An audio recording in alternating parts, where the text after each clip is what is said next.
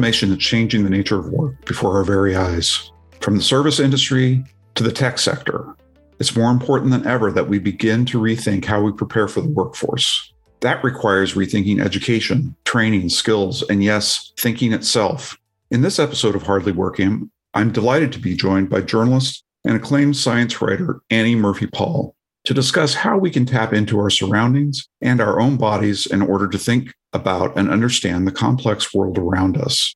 We discuss the insights offered in Murphy's latest book, The Extended Mind, such as why thinking of the brain as a computer is problematic, the social aspects of learning, and how we can make a world that works with rather than against the kind of thinking our brains are evolved to do.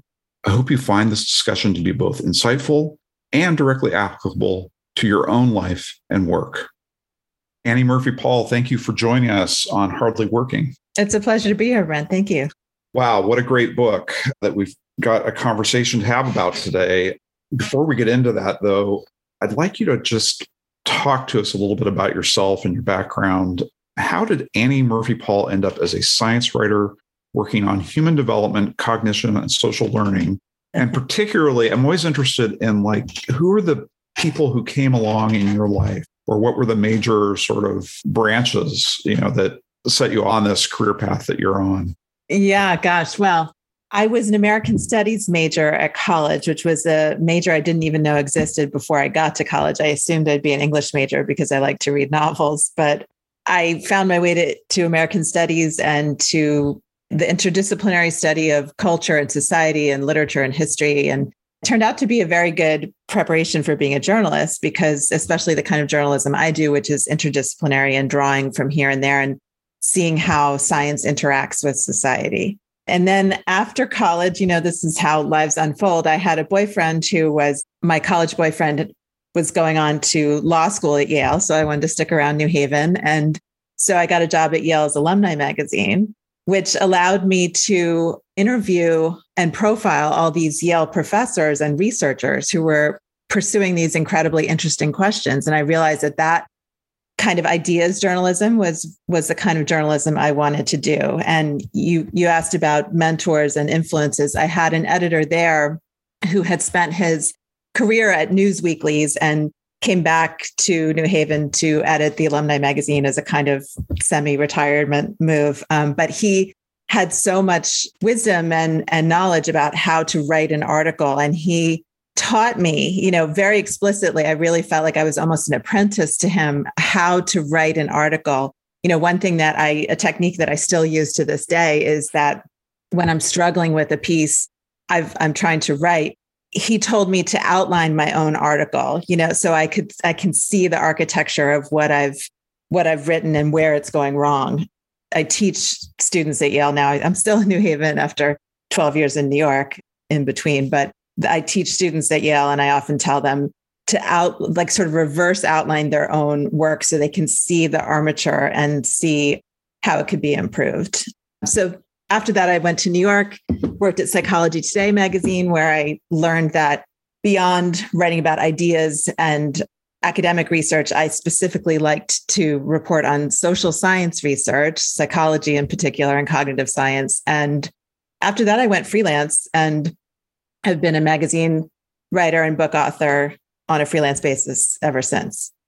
I am so fascinated by that writing technique. I've never mm. heard anybody mm. use it before. I, I, remember having this very painful experience as a freshman in college where, I, you know, I was I had I was a great writer and I had been editor of the newspaper in high school and I was, you know, and then I got a really low score on the first paper I ever submitted in mm. college and I had to go like find somebody to teach me how to write. And, yeah. yeah. they also said outline, but they never did the reverse outline, which mm-hmm. would be mm-hmm. so, that would be kind of a humiliating experience, I would imagine, in some ways. Like, oh, I can't believe, you know, I left that gap in my argument here. That's, right. That's a really terrific technique. Yeah. It's, you could even see it as to touch on my current book that we'll be talking about as a kind of cognitive offloading because yeah. so much of writing we try to do in our heads. And writing is such a complex mm-hmm. undertaking. There's so many things going on at once that the more we can offload that process onto paper,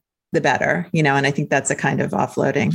Yeah, I always use I always usually just cop out when people you know they need help learning how to write, and it's just like I'm, I'm hopeless. I can't teach you. I can't teach you how to do that. That that's something that I learned intuitively. I came up in a in a time in which they literally stopped teaching grammar in in uh, elementary school, grade school, and so I don't know what the parts of speech are. I don't know how they fit together. I learned, I mean, I'm like a piano player learned by ear or something, you know, so it's right. very difficult, very yes. difficult to teach. So I just try to tell people to read good stuff and then you'll eventually yes. pick it up. So, yes, yes. Yeah. I should say that my editor, this one I'm talking about, he also had me outline, reverse outline other people's articles. Like he would take articles from Time or Newsweek and have me outline them so I could see how they were put together. Uh-huh. And uh, that was terrific. that was yeah. a kind of education in itself too. Yeah, that's terrific. That's great. So, give us an overview of your book, The Extended Mind. It's not the first time I've encountered that mm-hmm. idea. I a psychiatrist friend of mine always talked about you know that you don't just think with your brain you think with really your whole body. You've got to listen to your gut. So talk to us about the extended mind the book. Why did you write it? What are the major themes? And how does it fit with your other books? Because you're this is not your first time doing no, this. No this is my third book my first book was a cultural history and scientific critique of personality testing which also has a lot to do with the workplace. Uh, the second book was about the science of prenatal influences. And then this book, as you said, is about how we don't just think with our brains. I think they're all related. In my mind, they're very closely related because I'm interested in the question of what makes us the way we are. And the, the traditional or the conventional answers never seemed very satisfying to me. So I keep looking for other explanations, you know, whether it's escaping from this idea of personality and and the boxes that we put ourselves in in terms of personality or this space between nurture and nature that is the nine months of of development in the womb or this idea that intelligence is not a lump of stuff that's in our heads. It's a dynamic process of assembling and reassembling thought processes out of the resources that are available to us so yes the extended mind is actually it's not my idea it's not my my originally my phrase. It was introduced by two philosophers andy clark and david chalmers in a 1998 article in a philosophy journal. And when i came across the article some years ago it just made so much sense of a whole bunch of different research areas that I'd been interested in and I felt were related in some way, but I couldn't put my finger on how they were related. They were things like embodied cognition, this idea that we think with our bodies, and situated cognition, the idea that we think differently depending on where we are. And then socially distributed cognition, the idea that we don't just think with our individual minds, we think with other people. And when I read this article by Clark and Chalmers about how, you know, the first sentence of the, the article is, where does the mind stop and the rest of the world begin. And you know they pointed out the conventional answer the the obvious answer is that the mind stops at the boundary of the skull. But actually they said no you know thinking is spread across our bodies below the neck and the physical spaces in which we learn and work and the minds of other people. And that's a much richer and more accurate view of how thinking actually happens. It's fascinating. I said, you know, I said I was going to ask you about Iain McGilchrist mm and he he makes much this the same observation about you know this idea that you know it's all limited to inside our skulls when in fact there's kind of no such thing as a human mind mm-hmm. alone. And that when I, I asked him to condense all of his thinking into a short paper for me because his book is 680 very dense pages and it's excellent book but you know it, you can't recommend it and you can't recommend it highly enough because it's mm-hmm. you know it's mm-hmm. just like if you're going to take non, it's big deal. But the title, when I asked him to condense the title, what he came up with is how our brains make the world. Oh, um, interesting. Um, yeah, mm-hmm. you know, it's like this idea of the brain almost reaching out and fashioning the world around us, um, mm-hmm. um, which I think is really mm-hmm. consonant with with kind of your take as well. So, what led you to write it? Well, I actually had been pursuing for a number of years had been researching and writing about the science of learning. And that I, I confess emerged directly out of my own life. I have 2 mm sons. And when I was writing about the science of prenatal influences, I was actually pregnant with my second son and did all that research while I was while I was pregnant.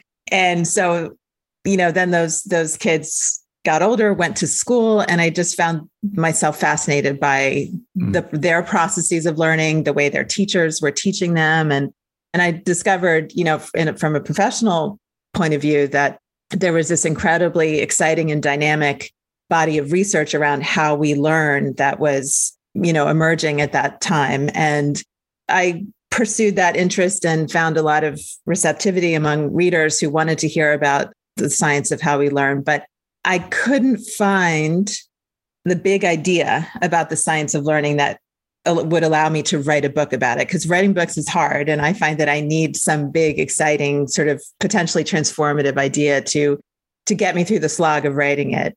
And the science of learning you know there is no i what i came to believe was that there is no grand unifying theory of learning because the brain nobody designed the brain to learn. You know the brain is this kludgy cobbled together patchwork put together by evolution to help us survive. And a lot of our problems with learning and thinking and motivation and attention come from the fact that we have this very quirky idiosyncratic organ and we're trying to apply it to this kind of work that it was never it never evolved to do and so, what I found interesting was the contrast between that reality, which we grapple with all the time when we forget things or we get distracted or, you know, we don't feel motivated.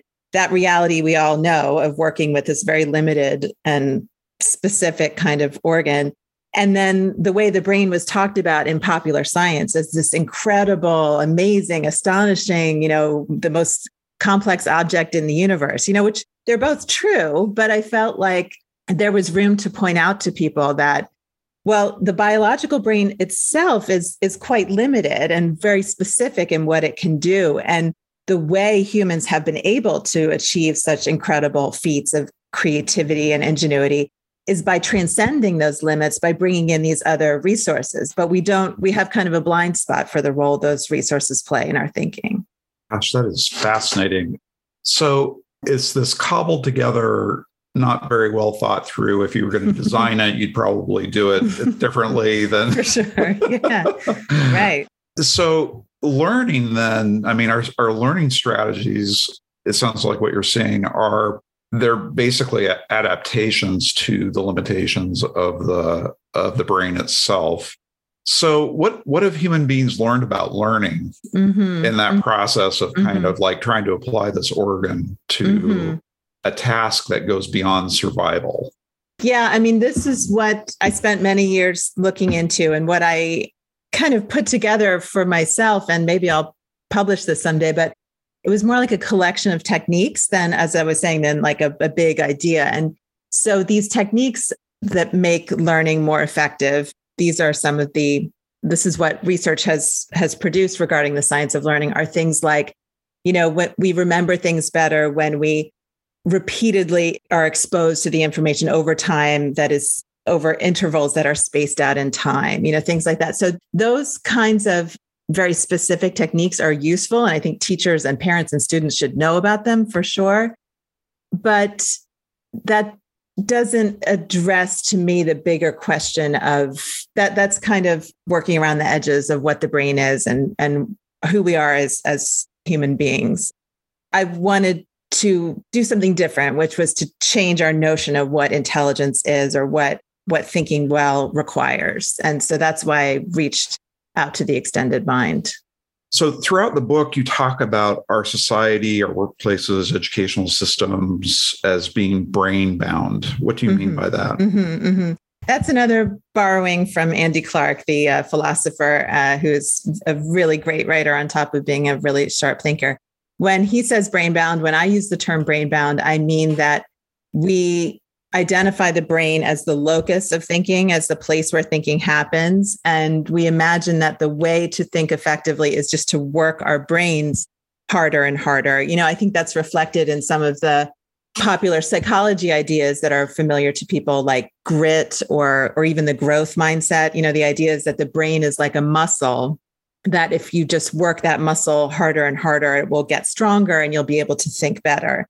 And those theories have some value for sure, I think, but they're also limited in the sense that they they leave out these external resources that are so crucial to our thinking. And they do, they leave students and workers without a knowledge of how to skillfully use those external resources. And then they're left with just this with just this one strategy of kind of working the brain in this very almost punitive way sometimes like mm-hmm. sit there until you finish mm-hmm. the job mm-hmm. you know and mm-hmm. that's mm-hmm. actually not how our brains work best um, and it's not how thinking actually uh, takes place yeah that that whole idea of you know if i just uh, apply myself to the subject matter which i did say in math most of my life and never really got very far with it. I mean, I, I suppose I was maybe 10% better at the end of all that trying, but you know, it, I'm not sure it was the, the juice was worth the squeeze. Mm. So yeah, I mean that's that's really interesting. That sounds like we need to be. You think we need to be a little more gentle with our with our brains. You know that they aren't really they aren't muscles is what you're saying. Yeah. They're not muscles. They're not computers. They're, as I say, they're they're this. We're more like animals than we're like machines, you know. And that's mm-hmm. something that is easy to forget because these metaphors are so dominant. And yeah. us, you know, especially this com- brain as computer metaphor, which is embedded in our language and we use right. it implicitly all the time. The idea is that if you just feed information into the into the machine, then then you know you yeah. get you get the output. When really the brain, unlike a computer, is so context sensitive. It's so exquisitely sensitive to the place it's in, the people it's among, the physical state we're in, you know, and all those things need to be attended to if we're going to think well. And it's it's it's very different from just sort of input output computer style thinking. So this is a little bit off the path, but not too far. And I want so when I ask it, it's have you given much thought to the topic of artificial intelligence? you know what's interesting? I have not personally, but I've been very surprised and gratified since the book came out to hear from a lot of people who are working in artificial intelligence who say that what I've pulled together here is useful to them. So that mm-hmm. surprised me, and it's more something I'd like to look into yeah. more, but not not personally myself. Yeah, I think that's fascinating. Uh, I think that there's a, a, very interesting project going on. It's out at Stanford right now on sort of you know the future of AI. It's interdisciplinary. They do everything from the arts to you know cognitive science, everything in between. But yeah, I think this would be a, a really great add what you're talking about to their work.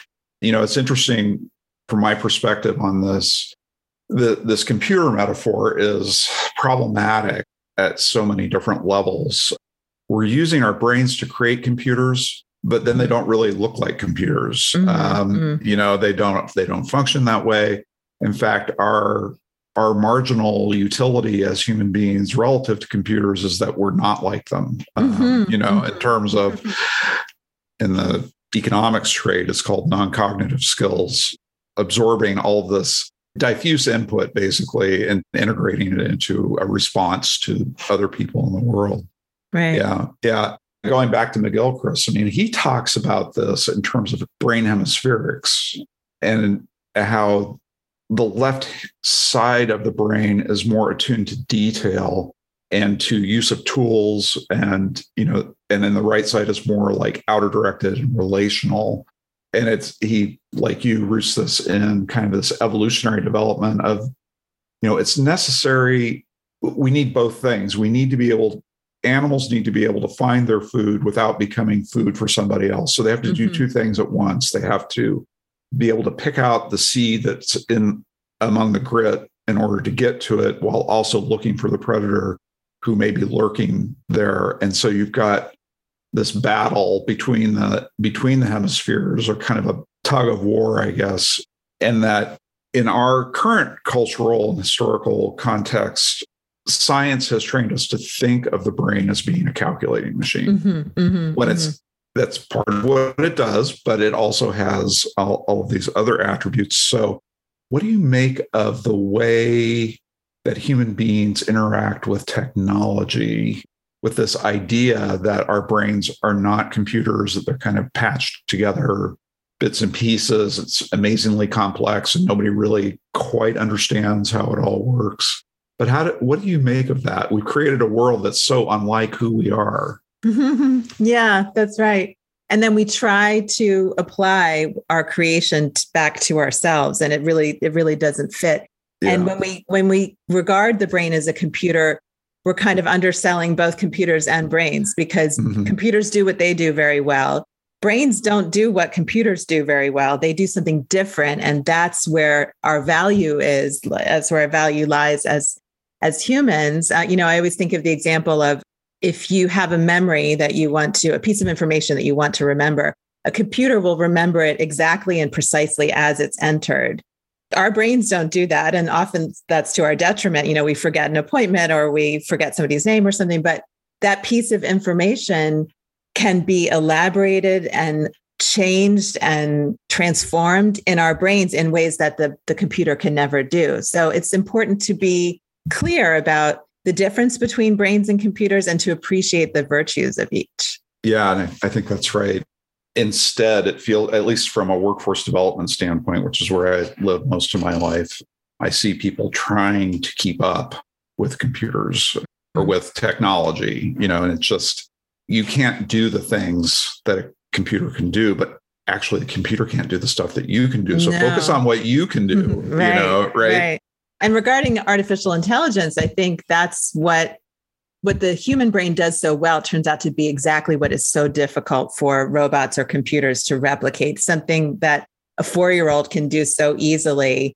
is incredibly, we, we can't really, we haven't yet been able to program a mm. computer to do that. And so that's sort of another way of looking at those respective strengths of the yeah. two entities. Yeah, social cognition is the the big stumbling block for I think for artificial. I'm not saying you can't eventually get there, maybe maybe the computers will design themselves. That seems to be the latest trend is you know the computers will figure it out on their own how to mm. how to machine learning.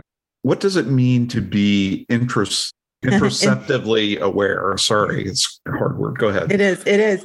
Yeah so interoception is this very technical word for something that we're all familiar with a phenomenon that we're all familiar with which is gut feelings you know this this sense that sometimes you know things, but it doesn't seem to be coming from your conscious mind. It seems to be arising from your body. And in fact, you know, just as we have these sensors that that bring in external information from from the world, like you know, our, we smell things, we look, see things, we hear things. We're also the brain is also being sent this continuous stream of information from within the body. We have these sensors located all through our bodies, and that gives us a sense of how we're doing in the moment and also a sense of what we need to do to re- maintain a sense of, of balance it's really crucial to our to our survival you know but in our culture again this is going back to that idea that we're very brain bound we're very brain bound culture we're often encouraged to ignore or suppress those internal signals especially when we're trying to do some complicated cognitive work like oh just just push mm-hmm. those bodily feelings aside power through you know like work mm-hmm. your brain as if you only exist from the neck up and what i wanted to argue in in my book is that actually those interoceptive cues carry a lot of wisdom and a lot of information that is otherwise inaccessible so it it pays it, it pays off there's a, a big benefit to becoming more attuned to those internal uh, so how, how have you seen that play out in your own life well, I have become a lot more attuned to my internal signals because, you know, it's all me search, right? This my, my.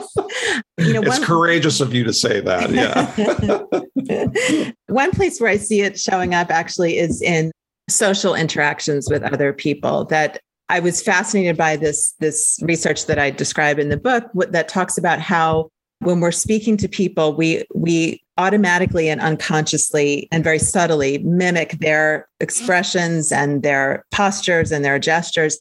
And then we read off our own bodies how to get a sense of what they may be feeling. And to me, it's really beautiful. It's like, you know, two people have no direct access to what's going on in each other's minds, but we do have this conduit for sensing another person's pain or emotion or feeling through our through the vehicle of our own the channel of our own bodies. And i i was interested to learn that um, psychotherapists are actually the champions of this. They are actually trained to pay attention to what's go- coming up in their own bodies as a reflection of what their patient is feeling and maybe not able to say or to put into words. So socially i've found that tuning into my interoception allows me to have a more accurate and subtle sense of what the other person may be feeling.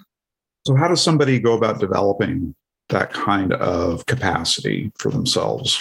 Yeah, there's a few different exercises that we can do to become more interoceptively aware. One is what's known as the body scan, which is a component of mindfulness meditation where you kind of go through your entire body part by part, you know, kind of paying open, curious, non judgmental attention to whatever is arising in each part of your body. Another is what's known as affect labeling, which is putting a name to what you're feeling and but just just a name just a label just you know my heart is beating or my heart is beating fast or you know i feel butterflies in my stomach and what's interesting about that is that those basic bodily sensations are the building blocks from which we construct emotion. And when we tune into just that that bottom level of like well what am i physically feeling? We can actually get in on the ground floor in terms of constructing that emotion and say construct a feeling of excitement and and uh, alertness and, and, being feeling energized and ready for for a challenge rather than feeling nervous you know which is what we might automatically go to when we feel those physical sensations arising but actually the those two states are physiologically identical. It's really just the meaning that we're putting on them that is different. And so when you're when you get back down to the sort of nitty gritty of the physical feelings, you can have greater influence on what emotion you actually are feeling. Terrific. I know this is true. You mm. know, I just know from my own life you know, like feelings of anxiety are deeply rooted. And so we label them as anxiety when they could just as easily be labeled anticipation or mm-hmm. excitement or mm-hmm. something positive rather than oh, here I am anxious again. Right. Uh, right. Tell us about thinking with movement. Mm. Yeah, I mean, this is another challenge to the brain bound conception of thinking, right? Which which would have us sort of thinking doing our mental work by sitting while sitting still at our desks or you know how students are expected to sit still at their desks and think and work until the task is done actually you know the human body evolved to be moving even if only slightly in, in these with these sort of micro movements all the time and to inhibit that urge to move actually consumes some mental bandwidth in itself. So you know and that's less brain that you have to apply to to whatever the task is before you. So you know there's there's a bunch of different ways to address that. One would be working at a standing desk or a treadmill desk. Even a standing desk you're kind of adjusting and move shifting from one foot to another. You you know able to move a little bit more than than when we're sitting. Or it could be shifting from meetings where you're seated around a conference table to walking meetings there's also some interesting research about making your movement actually connected to your thinking in a more explicit way. And that could happen in the classroom, for example, by having students act out a scientific process or embody it in some way with their own bodies. You know, we're so much more apt to understand and remember something that we've experienced with our bodies than just words that kind of can come in and and exit you know and not really make very much impression. But when we when we've acted something out with our own bodies it's a quite different experience. I spent some time down at st john's college in annapolis. I don't know if you're familiar with it or not but it's mm-hmm. a, a great books program. Everybody reads the same thing for four years. I mean you're just it, it's and it's all taught in the seminar style where you're mm-hmm. sitting around these tables. And this idea of thinking with movement was really present when I sat in on these seminars. I mean, it was, you know, people weren't doing like explanatory dance or something like that, but mm-hmm. they were they would get started on a question dealing with a text and everything is very text focused you know and that the paper that w- that they were discussing was from the 18th century i think on whether light is a particle or a beam or something like that, you mm, know. Mm-hmm. And mm-hmm. and so the tutor just throws out throws out a question and then he just sits back and he just waits. And it, mm. these these pauses can be so painful because you're sitting there, you're just you, you know, it's like we're not it's not what we're used to in learning at all. It's just the professor telling you and you taking notes and maybe you get to ask a question, but he just asks the question. And then they started talking and the conversation began to build momentum you know as they talked and pretty soon they were getting into some ideas that words are really failing you know in mm. order to convey the thought. You couldn't mm. convey it with thought or with words alone. Mm-hmm. You had to have another vehicle, you know, yeah. to do that. And so they would they started to get up and they started to draw their ideas on the mm-hmm. chalkboard, mm-hmm. you know, like this mm-hmm. is what I'm saying. This is what I mm-hmm. have in my head that I'm having trouble articulating. And I just found that so fascinating. You yeah. know, like this yeah. is there are some concepts which are very real. You know, it's they aren't hard to articulate because they aren't real. They mm-hmm. are hard to mm-hmm. articulate because they are more real than what we're used mm-hmm. to mm. dealing with mm. almost. But yeah, I, I just I think there's really something to that that we in the learning process and we see this in workforce development too you know it's like contextualized learning mm-hmm. you don't want people sitting in a classroom you want them doing and then you want them having to do the things that they actually are going to have to do rather than just conveying you know this is a screwdriver and what you do with it is you turn it like that you know right, it's like right. no here's a screwdriver go over there and do that try you know, it of, yes. yeah, yeah, right right right you know? So it's been fun talking with you because you use so many gestures, even on I Zoom. I do. I know? do. And I know. It's, it's, always nice when you're reporting and research affirm something that you already do anyway. yeah. I, and, and I find myself doing that as well. And I, even on just conference calls when there, nobody can see me, I'm still doing this. But talk about thinking right. with gesture. That was another chapter of what of your work. Yeah. Well, I was thinking about about gesture when you mentioned the students at St. John's getting up and drawing a diagram on the board because that's effectively what gestures do. They are like Barbara Tversky, who is a cognitive scientist at Teachers College, says that gestures are like diagrams we draw in the air with our hands. And they serve the, some of the same purposes, which is they offload some of our mental burden, you know, some of our mm-hmm. Our cognitive load because we transfer them to to our hands and they express relationships that often are very hard to capture in language, you know, relationships between things or spatial concepts. One of my favorite findings about gesture is that often our most cutting edge or our most advanced or our, newest ideas on a topic show up first in our hands. And it's like before we can capture something in words, before we can really find the words for this emerging idea, our hands can can grasp some as and express some aspect of it. And then we can sort of read off our own hands. It's this like self-generated information that we can then incorporate into that emerging verbal explanation. So the idea that our hands are actually a few steps ahead of where our conscious minds and our verbal language are to me that's just fascinating. Yeah that is super fascinating yeah this idea that we don't know what we think until mm-hmm. we until it emerges and then we hear ourselves and then we know that we know it you know that right, that kind right. of thing that is, mm-hmm. that's really super interesting i'd love to go through chapter by chapter in the book because mm-hmm. i think there's just so much in it that's useful we don't have time for that but i did want to try see if you can condense the chapters on experts peers and groups mm-hmm. because we're an expert driven culture. You're on this call because you're an expert. But yeah talk about different ways of thinking with experts, peers, yeah. and groups.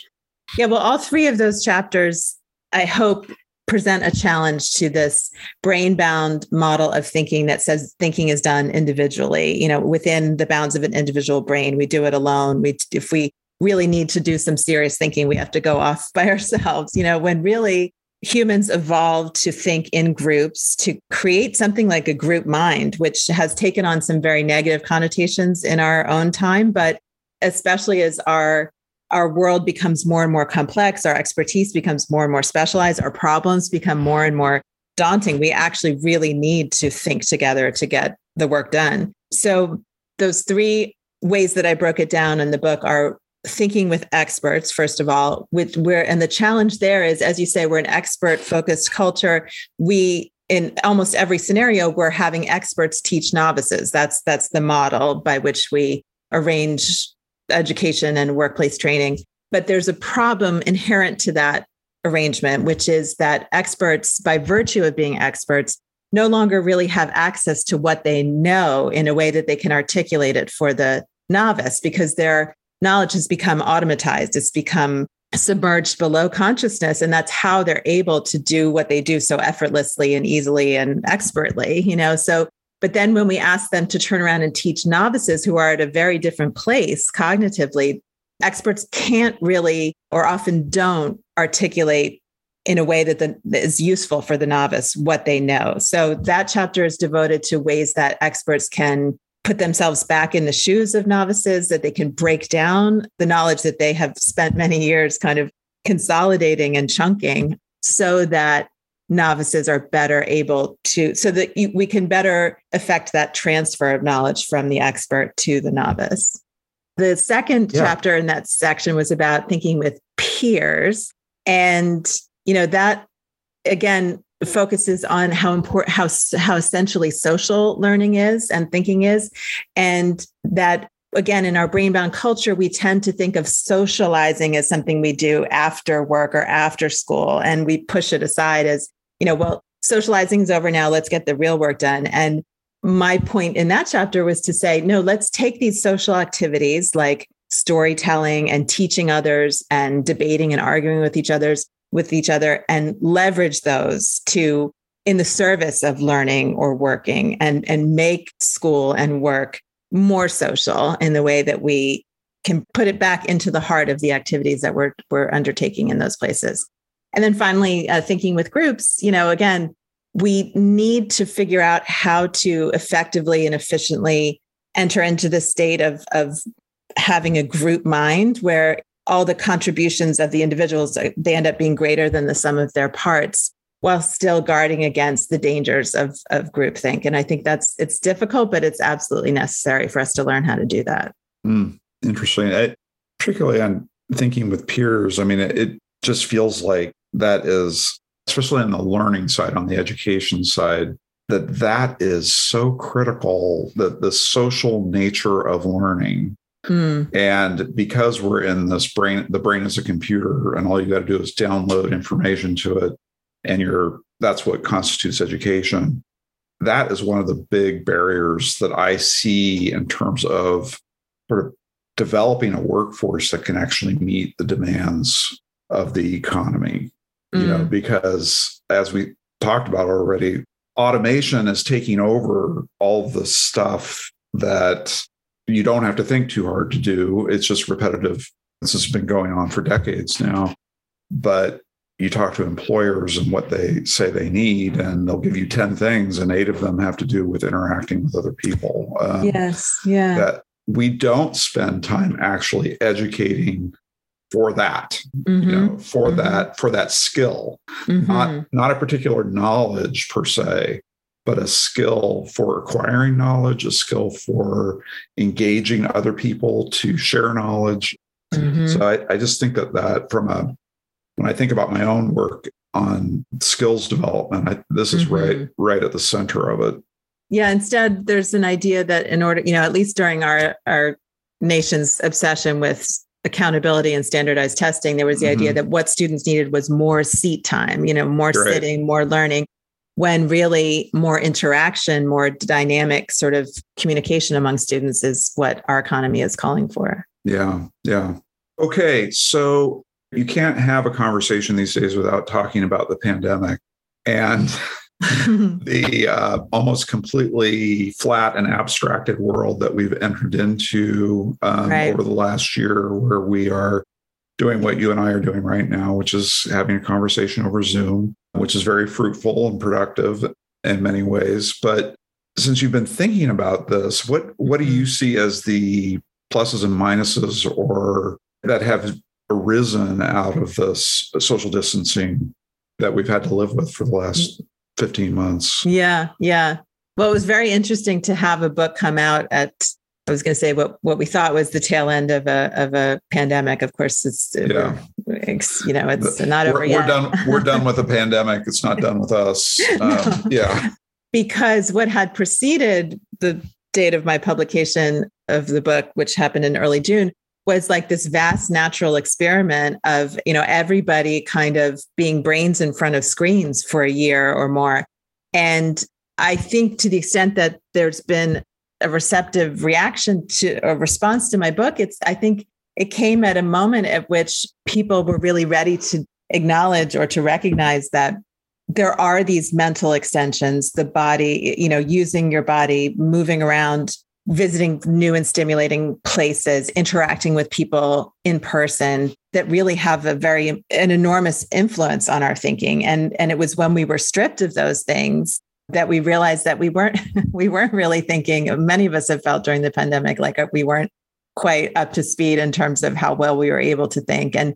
there were people who said to me like academics who were no longer able to go to their offices for some period and they had all their all their books arranged in a certain way in their offices that they were no longer able to access. And somebody in the situation said to me i feel like i'm cut off from my extended mind because i used to be able to look around at my shelves and get an idea or pull pull a book down but the actual physical space and the books arranged there organized his cognition in a way he now had no access to. So i think the pandemic has made us realize how important those mental extensions are and they've made them visible in a way by their absence. And we've had to realize how very limited the biological brain is on its own and, and how often it fails us. I hope that as we do return to offices and we do return to maybe something like normal life that we'll have a, a better and a more accurate sense of, of the importance of those mental extensions and the importance of knowing how to use them skillfully. Knowing my own life as something of an introvert, I appreciated the extra time alone during the pandemic. And yet I also know that it is parts of me have gotten weaker as a result. You know, like the part of parts of me that or like, you know, you really need to get out and interact with people because you enjoy it, it's good for you, and it makes you exert parts of your personality that that mm-hmm. aren't there. I had a conversation the other day with some he's very high up at IBM human resources and talking about, you know, a major company kind of rethinking what its office layouts are going to be like in the future with remote work to one degree or another of, of, one type or another is going to be with a lot of people, a lot more people mm. than it used to be from mm. from now on.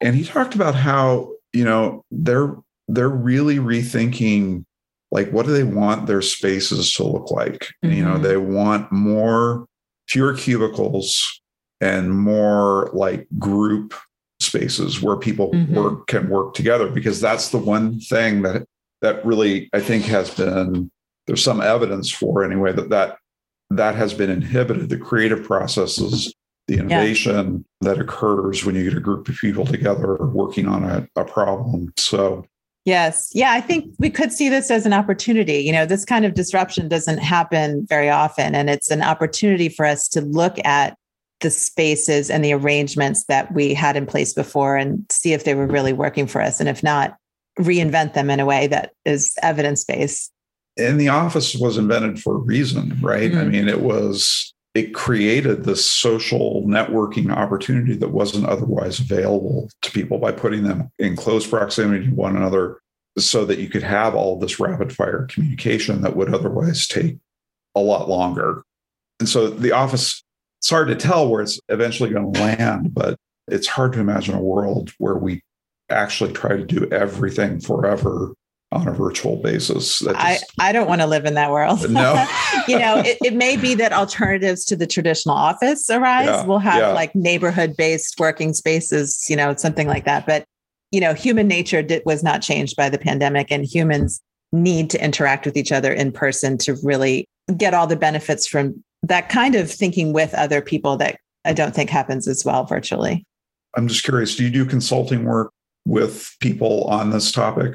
I do with with companies and with schools, and I I am seeing an increasing openness to this mm-hmm. idea that brain bound thinking has its limits, and that learning how to use the body, learning how to arrange spaces, learning certainly learning how to arrange our interactions with other people, and I I really liked your point earlier, Brent, about developing skills for interacting with other people. I think there's also something we could do around structuring in a very intentional way our moment to moment interactions with people because the way we do group thinking now is often just to throw a bunch of people into a conference room and say, you know, come up with a good idea or solve this problem.